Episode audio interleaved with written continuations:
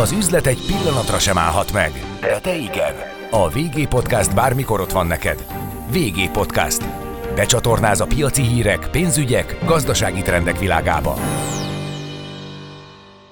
Köszöntöm kedves hallgatóinkat a mikrofonnál Szajlai Csaba, szakértő vendégünk pedig Német Dávid, a KNH bank vezető elemzője. Szép napot kívánok mindenkinek! Köszönjük szépen, hogy elfogadtad a meghívásunkat, beszélgetésünk apropóját a jegybanki mai kamatemelés adja, és hát ide tartozik természetesen a Magyar Nemzeti Bank friss inflációs jelentése is. Tehát akkor visszakanyarodva 30 bázisponttal emelte az egyhetes irányadó rátát a Magyar Nemzeti Bank, így 6,15%-on áll a kvázi effektív ráta. Ezt áraszta nagyjából a piac, vagy ettől erősebb emelésre számítottatok? Ha konszenzus nézzük, akkor nagy volt a szórás, tehát a nem emeléstől a ennél nagyobb emelésig sokféle forgatókönyv volt, de azért azt lehet látni, hogy nagyjából a medián az, az e körül szóródott a 6,15 környékén. Hogyha a piaci azonnali reakciókat nézzük, akkor abból azt lehet inkább kiolvasni, hogy többet várt a piac, hiszen a bejelentést követően a forint az e, e, gyengülni kezdett úgyhogy ott voltak olyan szereplők, akik ennél vehemensebb szigorítást vártak a jegybank részéről. Hosszabb távon milyen hatás lesz egyébként az utóbbi napok kamatemeléseinek? Itt már egy hosszú folyamat van, tehát most már lassan egy éve indult el a kamatemelési ciklus, ennek voltak lassabb szakaszai, illetve gyorsuló szakaszai egy nagyon jelentős magyar kamat környezet alakult ki, hiszen 6% fölötti most már az effektív kamatszint. Hogyha megnézzük egyébként a kötvényhozamokat, egy 10 éves állampapír is 10 év, 6% fölött van, egy két éves az 7% fölött, még ez másfél-két évvel ezelőtt két és egy százalék körül értékeket vett föl, tehát egy nagyon markáns kamatemelés zajlott le, mind az alapkamatban, mind pedig más kamattermékekben. Hogy ennek milyen hatása lesz? Hát ugye azt várjuk, hogy az inflációt majd idővel elkezdje leszorítani, csak hát az a baj, hogy kínálati infláció van, tehát kínálati korlátok, kínálati árak emelkedése az, ami hajtja fölfele az inflációt, és erre rövid távon nem hat a kamatnak a, a megemelése.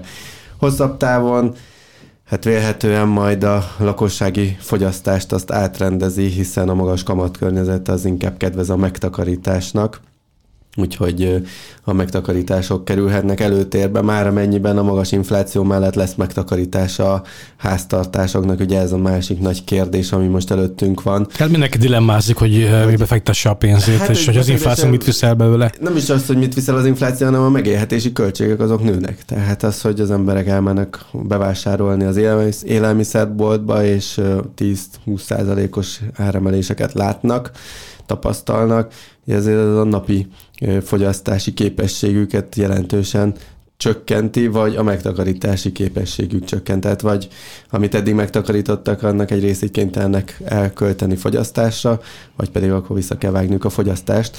Mindegy, így is, úgy is elméletileg középtávon ennek már az inflációt lefelé kéne majd szorítania, hiszen ahogyha visszaesik a kereslet, vagy azért mert kevesebbet fogyasztanak, már inkább a megtakarítások felé fordulnak, illetve hát a hitelfelvétel az drágul, hiszen a emelkedő kamatkörnyezetnek az a negatív hatása is van, hogy a változó kamatozású hitelek azok hónapról hónapra akár megdrágulnak, aki meg újat akar fölve, új hitelt, annak is a magasabb kamat mellett kell fölvennie, tehát a hitelfelvételt is rontja, és ezek idővel a gazdaság lassulásán keresztül részben, de az infláció lassulásához járulnak hozzá. Mikor tetőzhet a jegybanki alapkamat, és hát mit vártok az év egészre nézve a mostani ismeretek alapján?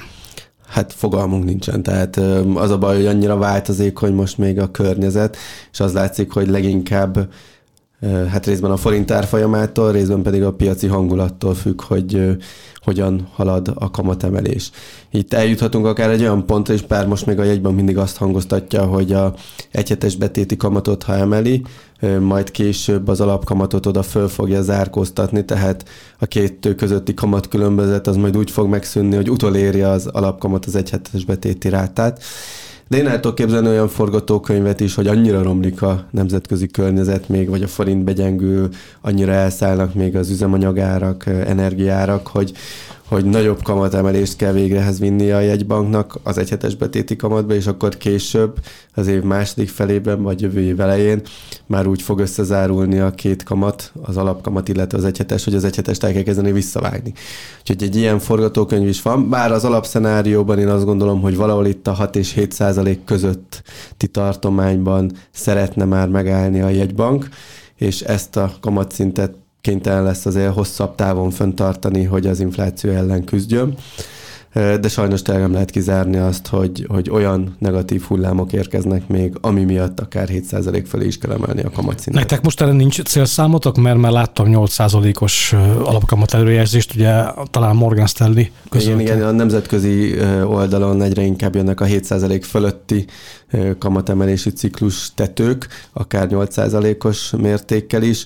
Mi azt gondoljuk azért, hogy a 6,5-7 százalék között megállhat a kamatemelés, feltéve, hogy nem romlik a helyzet, tehát tényleg nagy, nagy a bizonytalanság még továbbra is a piacokon. Na, csak kénekeltem a számot a szádból, és hát maradva továbbra is a Magyar Nemzeti Bank fenség vizein ma publikálta inflációs jelentését a központi bank, hogy látod első körben azokat a főbb makrogazdasági számokat, amelyek behatárolják mégiscsak a következő időszak pályáját? Itt egy tólik határt adott meg a jegybank, akár növekedés, akár pedig infláció tekintetében.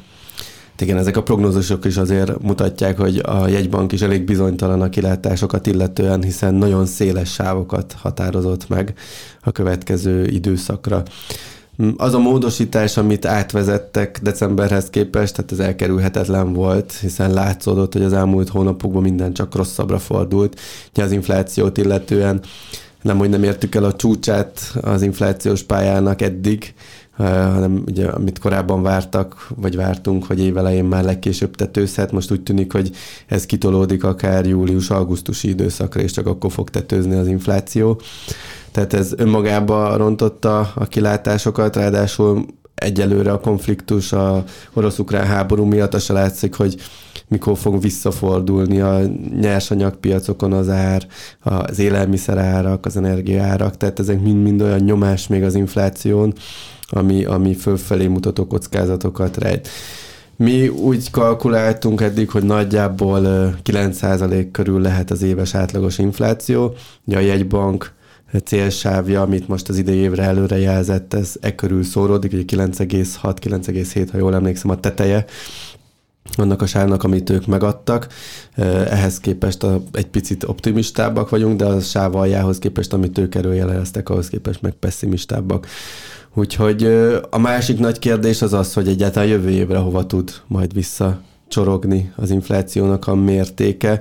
Egyelőre úgy tűnik, hogy a jövő évben is inkább 4% körüli, vagy azt meghaladó átlagos infláció lesz, pont azért, mert rövid távon ezek a kínálati sokkok nem fognak rendeződni. Tehát... A növekedési képességeinket, lesz növekedés 2022-ben szerinted? Hát melyik negyedévről beszélünk. Tehát, hogy az egész évet nézzük, akkor még jó esély van rá, hogy lesz növekedés. A nagy áthúzódó hatás miatt és az erős évkezdet miatt, ugye január, február, március az még nagyon erős volt az évben és ez már önmagában előrevetíti, hogy idén lehet növekedés, de az év második felében simán elképzelhető, hogy olyan negyedéveink lesznek, amikor nem lesz növekedés, vagy nagy Isten akár recessziós közeli állapotba került. Tehát nem biztos, hogy két egymás követő negyedévben is visszaesés lesz, de elképzelhető, hogy lesz olyan negyedév, amikor mínuszos negyedévben negyedévre GDP-t Mondjuk ebben, ebből a szempontból talán szerencsés, amit említesz az áthúzódó hatás, hiszen akkor nagyjából alapból megvan a két és fél százalékos növekedés erre az évre, nem? Tehát az egy, hát, hogyha, az hogyha, arra talán még méget is vehetünk.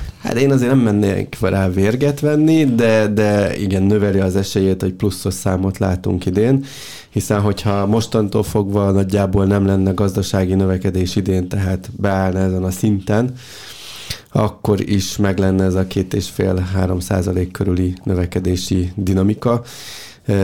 Úgyhogy igen, jó eséllyel futunk neki, hogy, hogy idén lesz egy pozitív növekedés. A jövő évi prognózisa szerintem a jegybanknak egyébként optimista. Tehát ez a 4-5 százalék közötti növekedés. Én azt most egy picit elnagyoltnak tartom, pont ami miatt, hogy, hogy itt strukturálisan is változások vannak.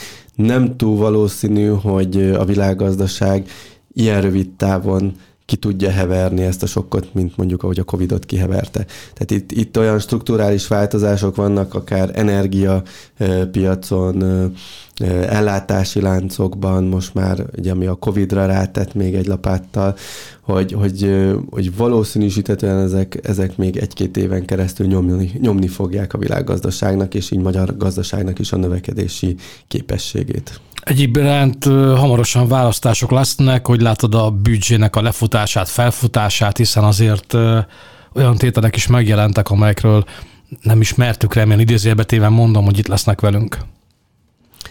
Hát a költségvetés ugye az év első két hónapjában elég nagy hiányt halmozott föl. Hát ezt tudtuk, hogy így lesz, hiszen nem, az első hónapban többet volt, de hát ugye a második hónap meg minden hát fit. Összességében igen, az első két hónapban.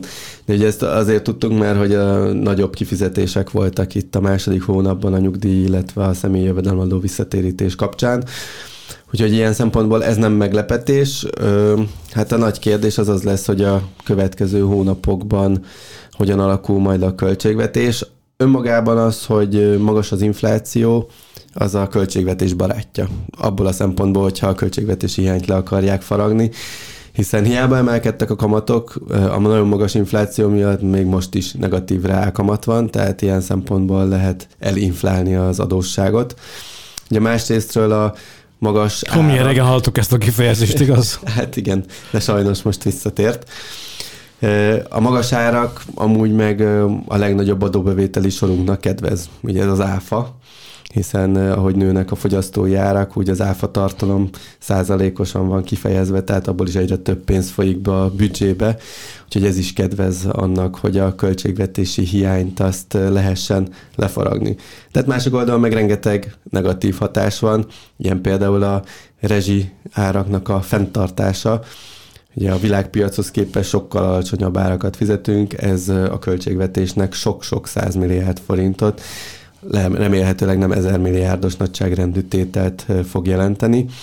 Emellett ugye azt is látjuk, hogy sok menekült érkezik Magyarországra, ez is pénzbe kerül a kormányzatnak, hogy ellássuk. Ott van a pedagógus béremelés, amire szintén fordítani kell nagyobb összeget. Ugye sok-sok olyan kiadás is jelentkezik, amit valahonnan előteremteni a költségvetésnek. Úgyhogy azt gondolom, hogy nagyon kifeszített az idei költségvetés a 4,9%-os hiányjal. Én nagy valószínűséggel kimerem jelenteni, hogy az év második felében szükség lesz még kiigazító csomagokra is, hogy be legyen biztosítva ez a 4,9%-os hiánycél az idei évre. Hadd kérlek egy kis kötszurkálásra tekintettel arra, hogy NATO uniós csúcsok előtt állunk. Hogy látod, a pénzpiacok mivel kalkulálnak?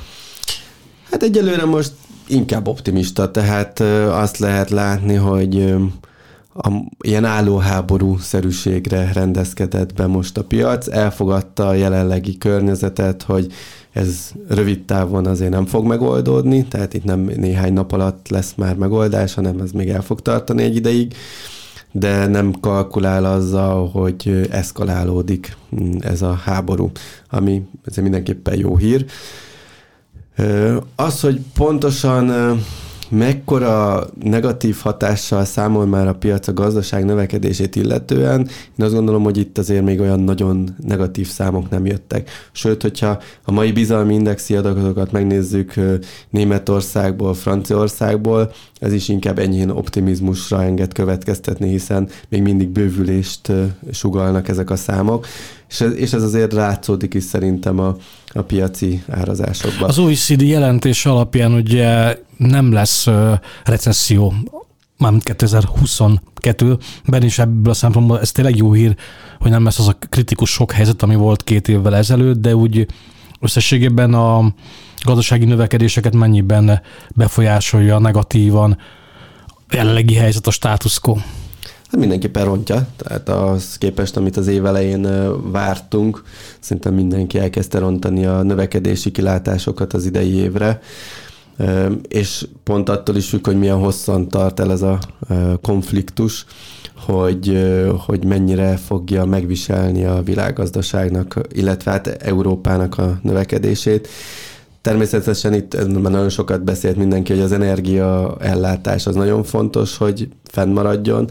Ugye az, az még sokkal fontosabb, mint hogy mi az ár, hogy legalább legyen energia de azért olyat is lehet látni, hogyha visszanézünk a történelemben, amikor ilyen drasztikus áremelkedések voltak az energiaárakban, akkor általában egy-két éven belül jött a recesszió. Tehát, hogyha tartósan megmaradnak ezek a nagyon magas üzemanyag, gáz és elektromos áramárak, akkor sajnos haladunk abba az irányba, hogyha nem is idén, de jövőre akár egy recessziós helyzet, vagy recesszió közeli helyzet is kialakulhat.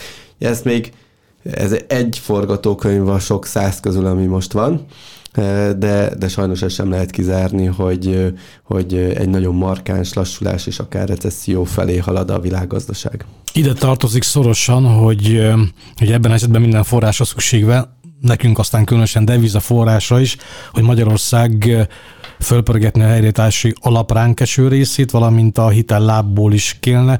Hogy látják ezt a piacon, mennyire reális, hogy erről viszonylag gyorsan dönthetnek Brüsszelben?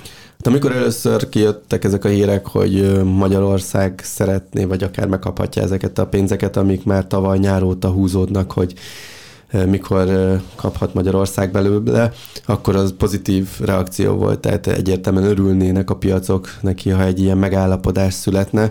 Egyrészt a kötvénypiacra kivetítve ez azt jelenteni, hogy az államadóságkezelő központnak kevesebb állampapírt kell kibocsájtania, hiszen az Európai Uniós forrásokból lehetne finanszírozni egy csomó állami kiadást. Olyanokat is, amiket már előre megfinanszírozott a kormány, most utófinanszírozásban megkaphatná, tehát ez mindenképpen csökkenteni a kibocsátási nyomást az államadóságkezelő központon, ez már önmagában tudná mérsékelni az állampapírhozamokat Magyarországon.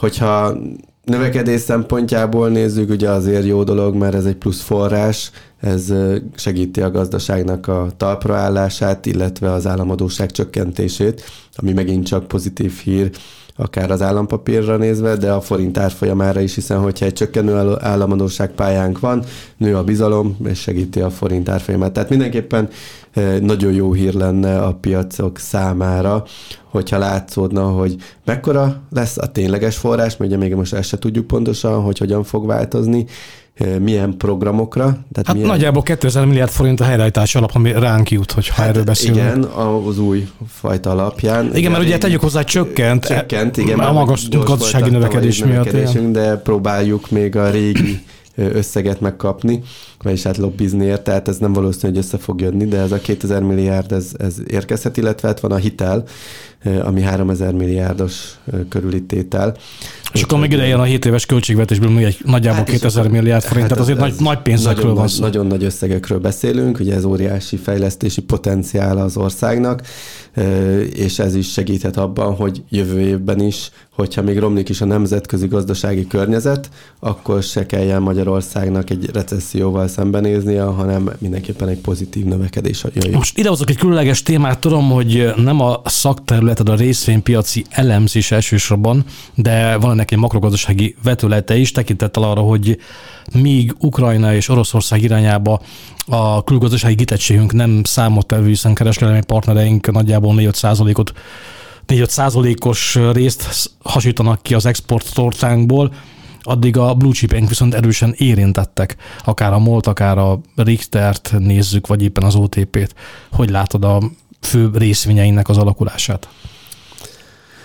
Hát valóban nem vagyok szakértő, és nem tudom pontosan a, a kitettségeket ezeknek a részvényeknek Oroszország és Ukrajna felé, úgyhogy tényleg csak óvatosan. Ez a 4 százalék körüli teljes magyar gazdaságra vonatkozó export kitettség, ugye ez a két ország együtt, az Ukrajna plusz Oroszország nem külön-külön. Úgyhogy Úgyhogy szerencsére nem túl nagy a, a kitettségünk, de annál fontosabb területeken van kitettségünk, főleg import oldalon, ugye ez az energia, és itt lép be a képbe a MOL is, hogy a finomításnál azért a, az orosz olaját használják föl, tehát ezért is nagyon fontos nekik, hogy ez a fajta olaj ez továbbra is bejöjjön, hiszen a hatékonysága az jelentősen romlana. De hát én egyelőre azt látom, hogy, hogy az energiaszektor egész jól kimaradt ezekből a szankciókból, és miután az energiapolitika az nemzeti hatáskör és nem EU-s, ezért azt gondolom, hogy elég jó esély van rá, hogy ne is kerüljön be, és, és ez azért védi a molt a negatív hatásoktól. Persze az, hogy drágul az olajár, hogy mit tud ebbe érvényesíteni a benzinás top miatt Magyarországon, ez egy másik történetebb miatt valamekkora vesztesége van, de hát összességében, amennyire láttam, azért a molnak nagyon jó számai vannak, és ez a részvényárfolyamban is tükröződött az elmúlt időszakban.